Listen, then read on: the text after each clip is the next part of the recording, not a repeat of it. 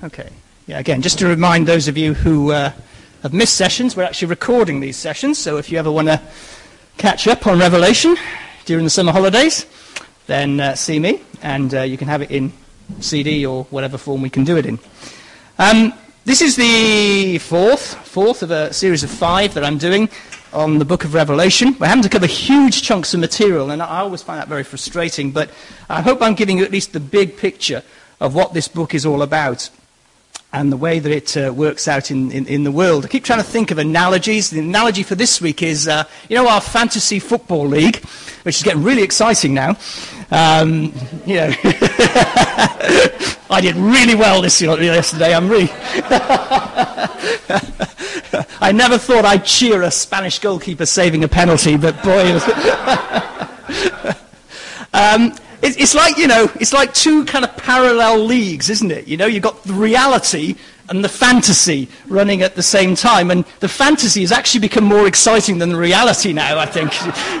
Uh, and so, it, and it's, it's a bit like that with Revelation, where it's not fantasy, but it's what's going on up here and what's going on down there. And what's going up, the, up on, on up here is actually much more exciting than what's going on down here, but the two are kind of in some way functioning together. So anyway, there's an analogy for you this week, is uh, it's a bit like the fantasy football league, and we'll see who wins uh, by uh, this time next week. Well, not quite this time next week, because it'll be the final this time next week, almost.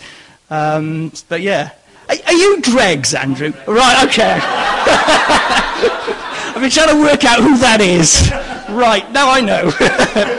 now I know who I've got to beat. yeah.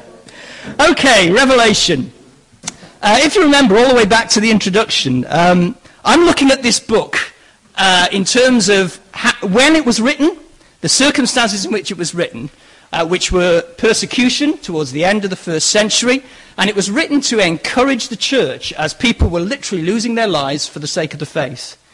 And John, who himself had been thrown into exile on the island of Patmos, wanted to write a letter that would encourage and help the churches who were under severe persecution to keep going and to keep their eyes fixed on Jesus. He could have written a letter, he could have written, written a theological treatise. Instead, he chooses to write this incredible book in an apocalyptic form, which would have been familiar to the people he was writing, using symbols and images that they would have been familiar with, and using them to tell this incredible story of the battle that's going on between heaven and earth, between God and evil, between Jesus and Satan. And he uses these vivid images and these vivid symbols uh, to point us to the reality that Jesus is Lord and Jesus is King, and one day the whole world will see that uh, for sure. He does it using all kinds of symbols. In the second week, we looked at the seven seals and the seven trumpets, the way the seven seals encourage the churches. Seals are a sign of authenticity, of genuineness. And so, what he's saying is, whatever you're going through, these are just ways of God showing you're real people, real people of God. The trumpets are a symbol of warning. That as these things are happening, they're going out as warnings to the world to turn to Jesus as Saviour and as Lord. And then last week we looked at these kind of representations of evil uh, the beast, the dragon, um, the Antichrist. And we thought about this battle that's constantly going on throughout history between good and evil, light and darkness, between God and the world. And that even though at times it seems like evil is winning, God is always in control. And God calls his people to persevere in faith and in expectation. Well, this evening's talk is entitled The End of the World, and we're coming to the climax of the book now. The end of the world isn't the end because there's something beyond that, and we're going to have a really exciting time next week as we explore what lies beyond that. But for now, uh, we're going to be looking at uh, mainly chapter 20 under this theme of the end of the world. Now, Tim read uh, the first part of that uh, reading from chapter 19 earlier on, so that's good, that's helpful. But just, let's just read something from chapter 20, again, to give you a flavour of uh, what this book is all about and the way that it, uh, it speaks of these things. So I'm going to read chapter 20 of Revelation. It's dead easy to find in your Bible, right at the end, of course. Chapter 20. One of the most famous chapters of Revelation, controversial chapter, but uh, hopefully one that we can get into this evening. Chapter 20. And I saw an angel coming down out of heaven, having the key to the abyss, and holding in his hand a great chain. He seized the dragon, that ancient serpent who is the devil or Satan, and bound him for a thousand years. He threw him into the abyss and locked and sealed it over him to keep him from deceiving the nations any more until the thousand years were ended. After that time, he must be set free for a short time. I saw thrones on which were seated those who had been given authority to judge, and I saw the souls of those who had been beheaded because of their testimony for Jesus and because of the word of God. They had not worshipped the beast or his image and had not received his mark on their foreheads or their hands. So they came to life and reigned with Christ for a thousand years. The rest of the dead did not come to life until the thousand years were ended. This is the first resurrection. Blessed and holy are those who have part in the first resurrection. The second death has no power over them, but they will be priests of God and of Christ and will reign for him for a thousand years. When the thousand years are over, Satan will be released from his prison and will go out to deceive the nations in the four corners of the earth, Gog and Magog, to gather them for battle. In number, they are like the sand on the seashore. They marched across the breadth of the earth and surrounded the camp of God's people in the city he loves. But fire came down from heaven and devoured them. And the devil who deceived them was thrown into the lake of burning sulfur, where the beast and the false prophet had been thrown. And they will be tormented day and night for ever and ever. Then I saw a great white throne, and him who was seated on it. Earth and sky fled from his presence, and there was no place for them. And I saw the dead, great and small, standing before the throne, and books were opened. Another book was opened, which is the book of life. The dead were judged according to what they had done, as recorded in the books. The sea gave up the dead that were in it, and death and Hades gave up the dead that were in them, and each person was judged according to what he had done. And death and Hades were thrown into the lake of fire. The lake of fire is the second death. And if anyone's name was not found written in the book of life, he was thrown into the lake of fire.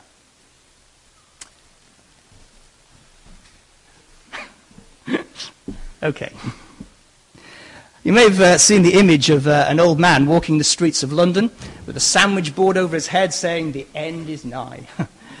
and of course, those figures became objects of ridicule um, when they were quite popular. I don't see them so much now. Well, the method was probably not the most innovative and most creative and most likely to draw attention. Uh, and the way that it was phrased was probably not the most subtle. But nevertheless, it had something to say about the future that God sees for the world uh, and for the church. Now, of course, the church has lost credibility due to some extreme views and some extreme ways of portraying it. But nevertheless, Revelation, when approached correctly, points us to how we should approach the future of the world in the right way. And it does point us to a time when the world as we know it will come to an end and a new world will come into existence. What are the ideas behind this biblical teaching of the end of the world? Three things there on your handouts. Firstly, this history is moving towards a purpose. History is moving towards a purpose. The Bible does not present history as cyclical. That is, as something that keeps going on round and round, round and round. The Bible presents history as a linear thing, something that is moving towards a purpose towards a climax. So, for example, in uh, Revelation 22, which we'll look at next week in, chapter, in verses 12 and 13, it says, Behold, I am coming soon. That's Jesus' return. My reward is with me, and I will give everything, everyone according to what he has done. I am the Alpha and the Omega, the first and the last, the beginning and the end. See what that's saying? That's saying that God was there at the beginning and he will be there at the end. He started it off at the beginning and he will bring it to completion. He will bring it to climax at the end.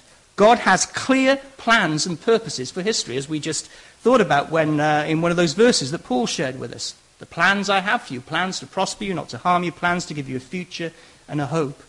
God has plans for history, and they are part of his purpose. Jesus is the first and the last, the beginning at the end. He was there at creation, he will be there at uncreation. He will be there at recreation. Jesus is part of this creative process. And history is moving towards a purpose.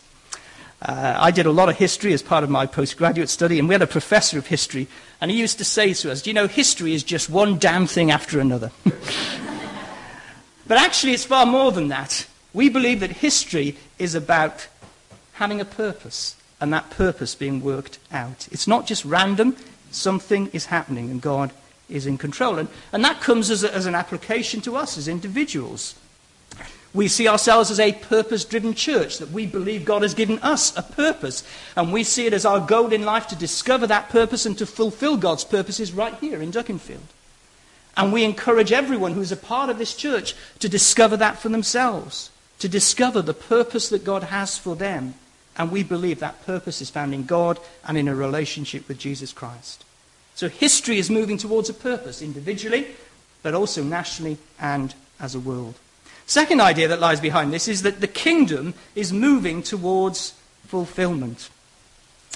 Now, this is a very difficult idea, but one that was very important in Jesus' understanding of what he was doing.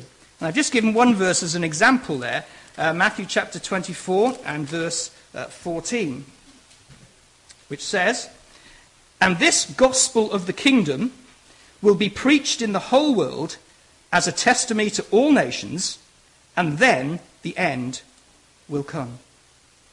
When Jesus talks of the kingdom, he's not talking about a physical place, a physical kingdom. The kingdom of God is where God's rule takes place in people's lives. When Jesus came and preached and healed and taught, his kingdom began to advance in people's lives. As people gave their lives over to God's rule, as people lived on the basis of Jesus' teaching, so the kingdom began and began to advance.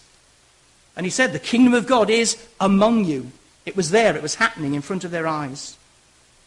But Jesus also believed, and that verse cl- clarifies that, that there will be a time when this kingdom will keep on advancing through history, but there will be a time when that kingdom comes to fulfillment. And that time is at the end, when Jesus returns. So, whilst we are great, very privileged to be part of the kingdom of God, we are working towards that kingdom coming to fulfillment, coming to fruition. And that will come when Jesus comes back for his people. We look forward to that, of course, but we work for God's kingdom to be seen now. Again, this is a motivation to us to keep working to advance God's kingdom as we serve him here. And then the final idea that I just want to share with you is that Jesus is returning for his people. And uh, that verse in Acts chapter 1 and verse 11 relates to the ascension. That is, the, when Jesus, having been crucified, having risen again, having shown himself to people, ascended back to be with his Father in heaven. And this is the observation that, uh, that was made about that in Acts chapter 1, verse 11. It said, Men of Galilee, they said, Why do you stand here looking into the sky? This same Jesus who has been taken from you into heaven will come back in the same way you have seen him go into heaven. So that verse promises that Jesus will return personally. And you see, this is something else. The second coming is not just an event it's an event that is centered on a person, and that person is Jesus. And essentially, it's about Jesus returning for his people. The second coming, and I'll mention this later on, is actually relational. It's about the way we relate to Jesus. And that's why we call one another to a deeper personal relationship with Jesus, because our personal relationship with Jesus is, in the end, what it's all about, and will reflect the life that we enjoy in eternity. So this is not just an event, this is the personal return of Jesus that, that Scripture uh, teaches. So those are some of the ideas that would have been on John's mind as he wrote these things in uh, Revelation. And it's within this framework that Revelation begins to answer the questions that many people have about why the world is the way it is and will that ever change. Now, of course, these are not definitive answers. They're couched in very difficult ideas and images. But nevertheless, when we work with them, they just help to point us towards some answers that, to some of these big questions that people a- ask. And the first question is this Why doesn't God get involved in world events? Why doesn't God get involved in world events? And the response to that that Revelation gives us is the final event of history is in God's timing. And that's what uh, chapter 19, verse 11, through to chapter 20, verse 6 are about, albeit in a very symbolic uh, form. I put a question there. Will it take a thousand years or a day? You may notice as you read Revelation that it mentions this period of a thousand years. If you come from the sort of background that I come from, then everyone starts getting very excited at this point. Um, I would just say, and I'll explain that in a minute or two's time, I'll just say this. It struck me as I was reading that verse in Peter, and you have to read these kind of passages in conjunction with Revelation, really. With the Lord, a day is like a thousand years, and a thousand years are like a day. So I think that gives a scope for treating this period possibly symbolically rather than literally.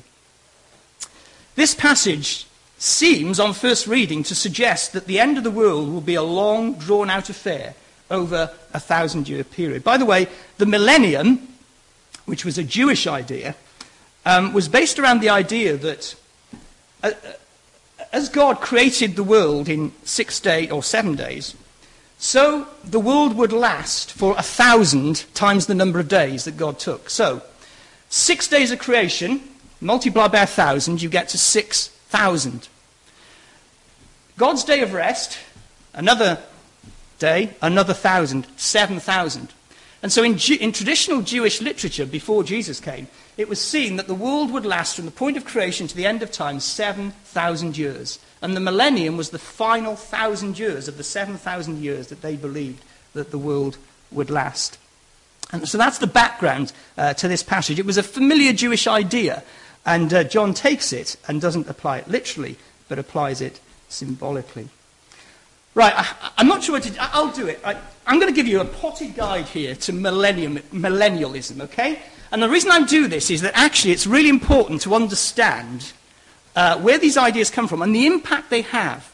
This might sound like theological theory, but it's actually very influential over the way that certain people see these things uh, panning out. Okay, I'm going to use my board here. This view is what's called premillennialism, okay? And this is the view that many people uh, have, have, held over a, a period of time. The idea is this Jesus died. Tell you what, let's use a red one. Symbolic. Jesus died. The church then comes into existence. And we're in this period now. now this thing has, we've lost the thing off the back here, so therefore it twists as you write on it. the church then came into existence, and that's the period we're in now. But they believe that at some point in the future, there will be a period when Jesus will return with the people who have died in Christ and he will set up a millennial kingdom which will last for a thousand years, which will be on earth. At the end of that thousand year period, there will possibly be, well, there will be, a short period of evil as Satan is released, as in the chains being released from uh, there in Revelation. And after that brief period of defeat of evil, Jesus will return once again, and we will then move into the eternal age. Now, the catch is this, and this is why it's important. During this thousand year period, this, by the way, is called the rapture, in case you come across that phrase. During this thousand year period, these people also believe that the Old Testament promises that were made to Israel will come to fruition during this period. That this rule of Christ on earth will be centered on Jerusalem, it will involve the Jewish people regathering to Israel. It'll involve them converting en masse to Jesus. And bizarrely, some of them believe it will involve the reinstitution of the temple as well. And uh, during this period, it will be a time of great peace, prosperity, the return of Israel, and that will be God's earthly reign. Now, you might think this is a bit strange. You might think this is just theological theory. But this idea influences American, American foreign policy. You might wonder why successive US administrations, particularly Republican, are so pro Israel. This is the answer. They believe that God has not finished with Israel as a nation.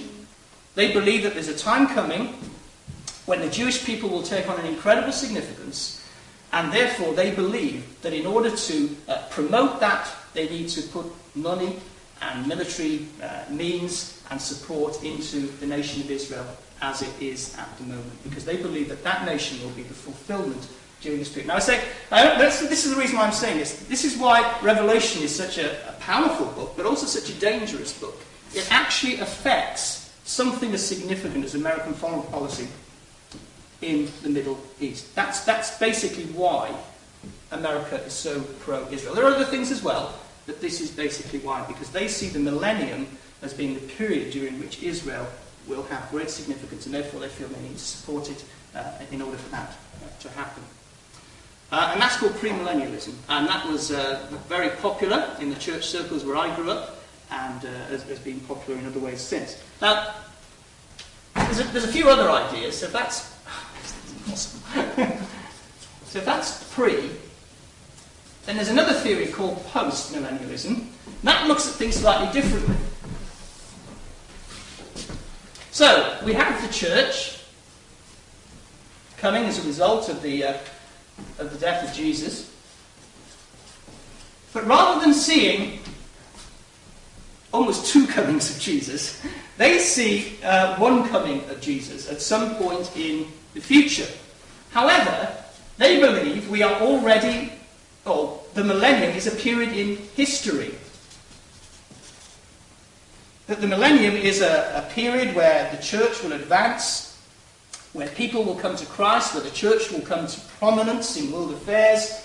And they believe that that period, whilst we will not be able to mark it very specifically, will take place in the context of history. That will culminate in a, a, period, a brief period of what they call tribulation, followed by the return of Christ. And then we move straight into the eternal age.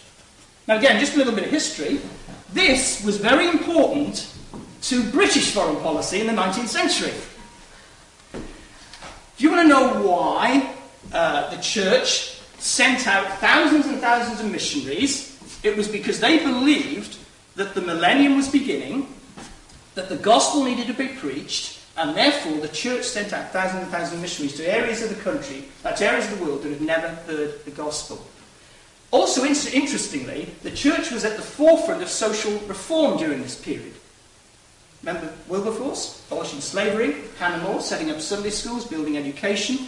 Uh, all kinds of things were happening. And they believed at that time that the millennium, they were in the millennium. They believed that Christ was about to come back again. And therefore, that was a great motivation to the kind of work that went on.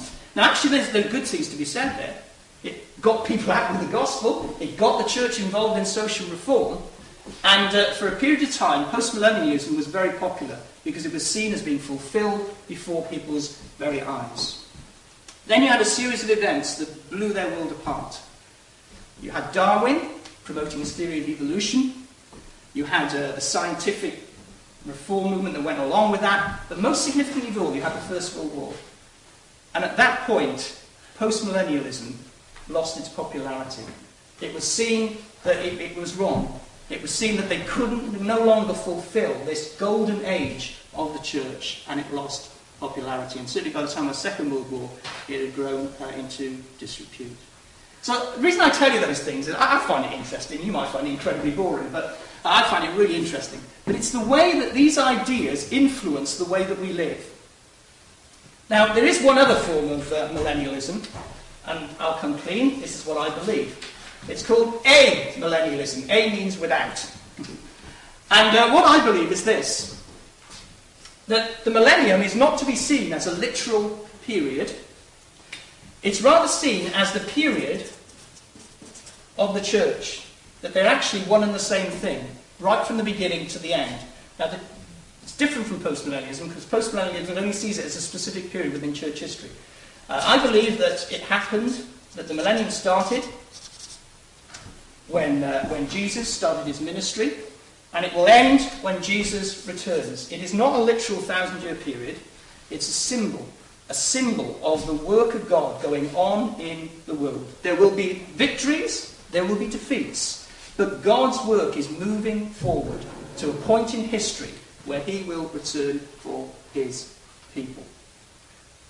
There's another form of millennialism called panmillennialism. They just panned a lot of them. but anyway, that's, that's just a pocket guide to millennialism and what it might mean. But as I say, the view that I take is that this, is, this period, this thousand year period, is, a, is, is symbolic of the work of God uh, going on in the world. My biggest problem with premillennialism is it turns the second coming into a long drawn out affair with, in effect, two comings. And the scripture always talks about the day of the Lord. And when you read um, the other stuff, like uh, Jesus comes like Jesus talked about coming like a thief in the night. It's sudden. It seems to be a one-off event. And so I struggle to believe, apart from the Israel stuff, how that could be a, an interpretation of what is going on in uh, Scripture. As I say, 2 Peter 3, verses 8 to 13, uh, you really do need to read that uh, in conjunction with uh, Revelation chapter 20. And uh, it talks there, it says, Do not forget this one thing, dear friends. With the Lord, a day is like a thousand years, a thousand years is like a day. The Lord's not slow in keeping his promise, as some understand. He's patient with you, not wanting anyone to perish, but everyone to come to repentance. Then it says, But the day of the Lord will come like a thief. The heavens will disappear with a roar, the elements will be destroyed by fire, and the earth and everything in it will be laid bare. There's an immediacy there in those verses that seems to me to suggest that it's a, a one-off event, not a long, long drawn-out process. But the point is this God promises that he will get involved in history in a decisive way. And the call of the New Testament is for us to serve him, for us to be alert in God's service, for us to be active in God's service, for us to be encouraging one another to holiness, and for us to be encouraging one another to look forward with hope. I could talk about that all night, but I won't. So we'll move on very quickly. Number two, why doesn't God do something about the evil in the world? And the only answer to this is that the final destruction of evil is in God's hands. Again, these are very graphic images that, uh, that John uses of the lake of fire and um, people being thrown into it. Please take those uh, symbolically uh, rather than literally. Um, but they're very clear ways of portraying that God will destroy evil. That God will destroy evil. And actually, this links in with some of the things that I was talking about. You see, my premillennialist friends would say to me, How can you describe the current period as the millennium? When we see so much evil around us, the church seems to be under threat all the time. How can you describe that as a millennium period? And the only answer to this well, not the only one, but the most significant one, um, is a verse in Mark, chapter 3, and verse 27. Where Jesus gives this image of a strong man, and he's, and he's speaking about Satan in this passage. And he says, If Satan opposes himself and is divided, he cannot stand. His end has come. And then it says, verse 27 of Mark 3 in fact, no one can enter a strong man's house and carry off his possessions until he first ties up the strong man. Then he can rob his house. Very strange thing to say. But most people are agreed that what Jesus is talking about there was the way that his ministry here on earth was like a restraining process on evil, binding up the strong man, Satan. What does that mean? Well, when Jesus was ministering, he cast out demons, he healed the sick, he raised the dead. People changed their lives and followed his teaching. And what that is saying is that in those things, in those events, in the changed lives of the people who saw Jesus and responded to Jesus, it was as though Satan was being bound up, his influence was being reduced.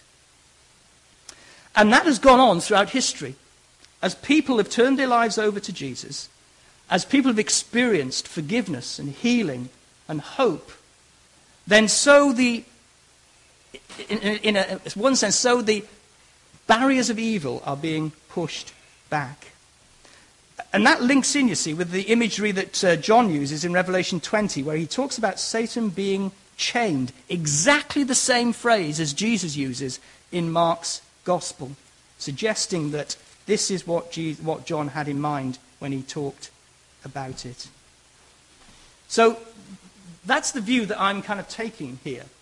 That what this is describing is not some event that's in the future, But this is describing the process of history that we're engaged in at the moment, where, yes, there will be victory, but there will also be defeats sometimes.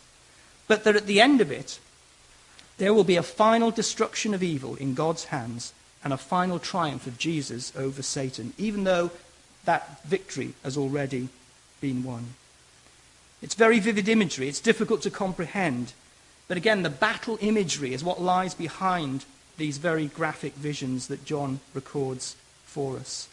And just looking forward, and I'll speak about this next week, but what does that destruction of evil in God's hands result in? Well, 21 verse 4 says, There will be no more death or mourning or crying or pain, for the old order of things has passed away. The final destruction of evil means no death, no mourning, no crying, no pain. A new world is coming, but it's coming with the direct intervention of Jesus. For now, we live in the in between. We live with the tension.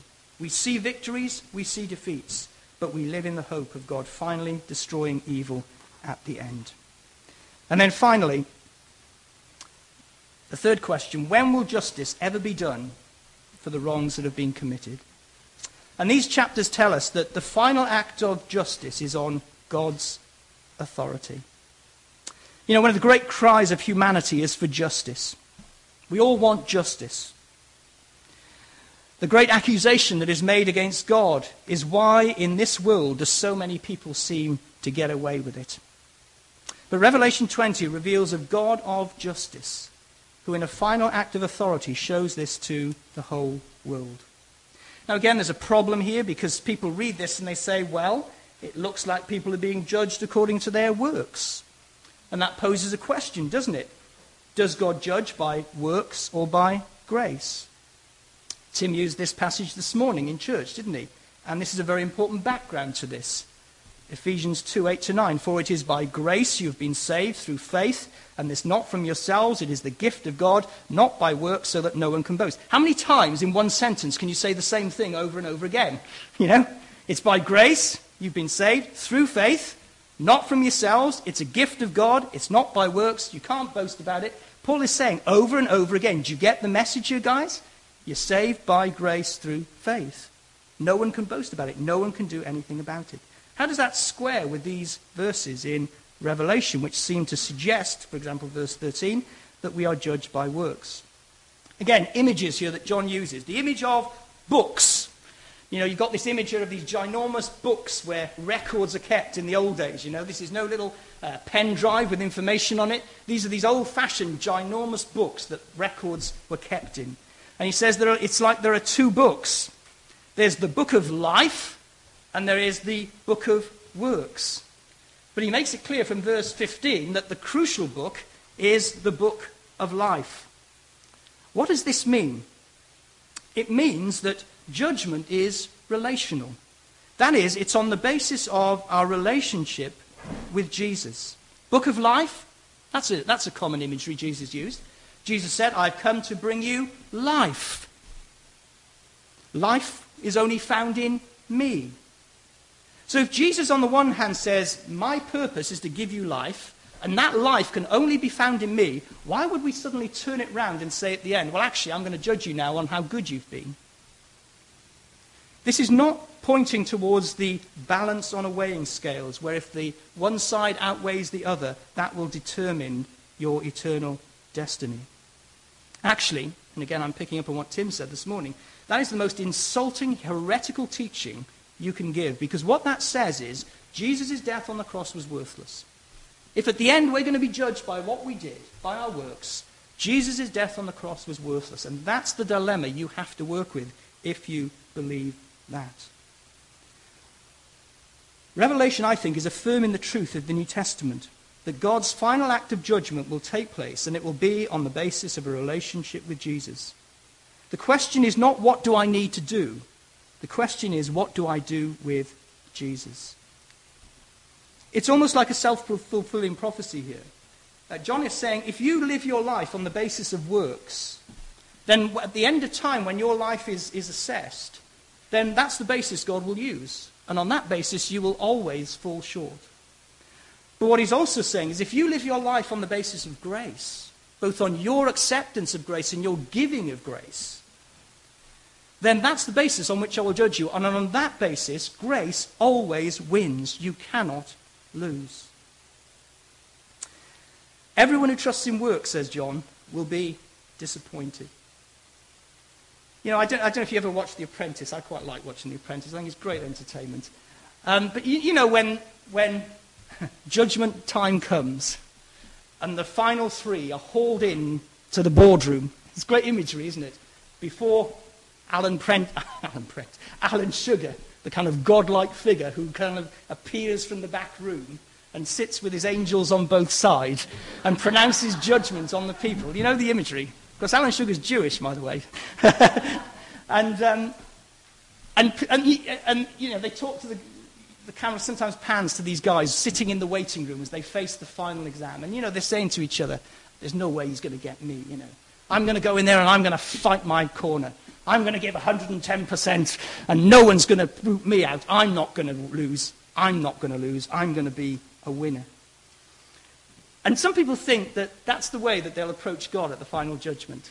That God is like some eternal Sir Alan Sugar who they'll be able to out argue, who they'll be able to make their case for with great aggression uh, and great conviction, and that on that basis they will escape. Can I tell you, in all honesty, not wanting to be scary, but wanting to be honest about what Scripture reveals about God, that isn't what it will be like. God's judgment is entirely true, entirely honest, entirely fair, entirely just. Do you know the Hallelujah chorus in, in Handel's Messiah? It's from Revelation. And it's sung as a response to judgment, not a response to rejoicing. The Hallelujah chorus is sung as a response to judgment because God's judgment is always entirely true, entirely honest, entirely fair. There will be no debate, no argument. There'll be no trying to win your case. It'll just be that God is the ultimate judge and he will judge right. You know the phrase the gnashing of teeth? Do you know what that means? The gnashing of teeth is, for Jewish people, was a symbol of regret. It wasn't a symbol of anger or defiance, it was a symbol of regret. You know when uh, you've got something wrong and you go, how did I get that wrong? And you grind your teeth together and you say, how could I be so stupid? How could I get that wrong? You know, it's the gnashing of teeth, regret. I got it wrong. and that's, that's, that's the imagery. that in judgment, that will be the only response, unfortunately, is, I got it wrong. There will be no defiance, no argument, because God's judgments are just. Not, the regret will not be, I didn't do enough. The regret will be, why didn't I accept the grace of God in Jesus? And for those people, the judgment will be on the basis of, well, their attitude, really. I know you want me to talk about hell, but I'm not going to. Cop out. Except to say this that the picture of hell in Scripture is a very mixed metaphor. You have a lake of fire. Well, how can fire and water live together? You have fire and darkness. How can fire and darkness exist together? So I, I don't think it's meant to be taken literally. But can I just say this? I think the, the, the picture of hell, and whether it's a reality or not, I'm probably going to sit on the fence. Whether we're conscious of it or not, I don't know. But what I do know is this that if there is a hell, it'll be characterized by simply regret. Regret. I don't know if regret can go on forever and ever. Uh, and I don't know if it'll be a conscious awareness. I just do not know.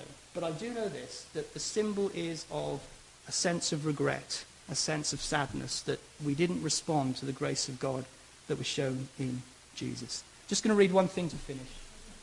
You might have heard this, some of you. Uh, it's a very well known piece called The Long Silence. And I'll just read this to you as a final, final thing. At the end of time, billions of people were scattered on a great plain before God's throne. Most shrank back from the brilliant light before them, but some groups near the front talked heatedly, not cringing with shame, but with belligerence. Can God judge us? How can he know about suffering? snapped a pert young brunette.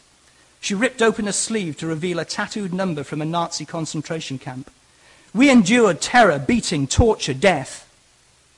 In another group, a Negro boy lowered his collar. What about this? he demanded, showing an ugly rope burn lynched for no crime but being black. In another crowd, a pregnant schoolgirl with sullen eyes said, Why should I suffer? It wasn't my fault. Far out across the plain were hundreds of such groups. Each had a complaint against God for the evil and suffering he permitted in his world.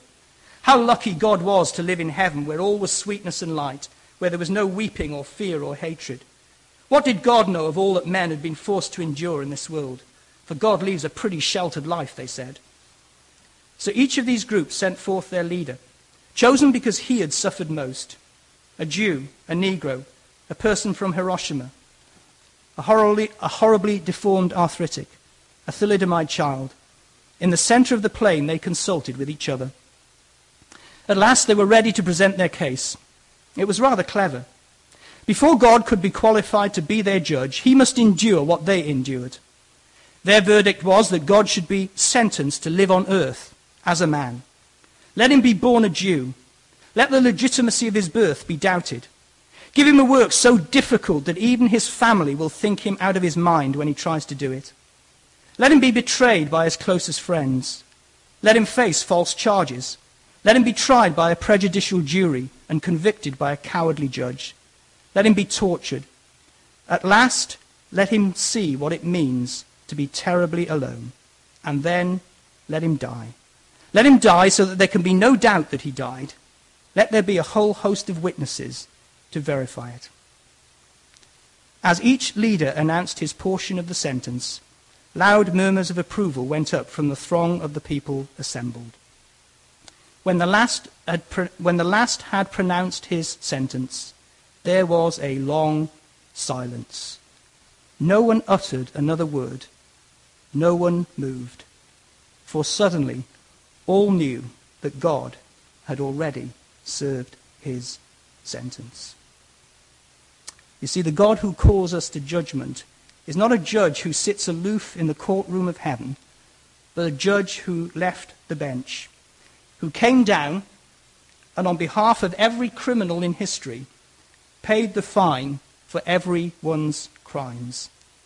And he invites us by grace to accept his payment of, of um, his payment for our crimes and to live in the light of that in this world and to trust in it for eternity. Let's pray. God, we thank you for your grace this evening above all else. And Lord, we thank you that when we receive your grace into our lives, and when we experience your forgiveness, and when we experience your great love in Jesus, then that casts out all fear we thank you that that work stands for eternity. And Lord, we pray that we might live our lives in the light of that truth in this coming week.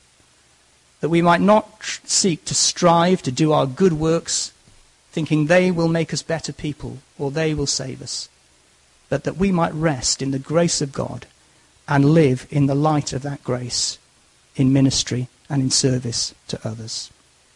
So thank you, Lord, that even in the light of this very serious subject of judgment, that you hold your grace before us, and we pray that we might live in the light of it this week, as we ask it in his name. Amen. and let's pray the grace together as we finish, shall we? May the grace of our Lord Jesus Christ, and the love of God, and the fellowship of the Holy Spirit be with us all evermore. Amen.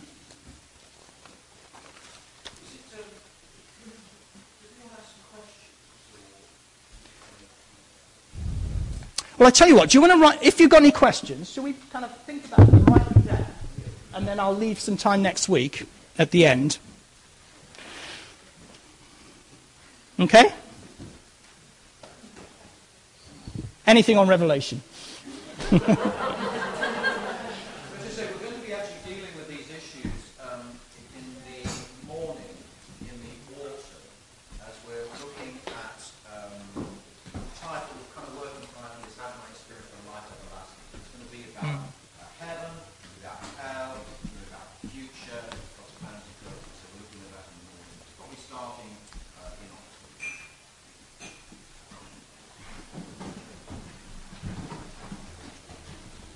if you want to email me any questions,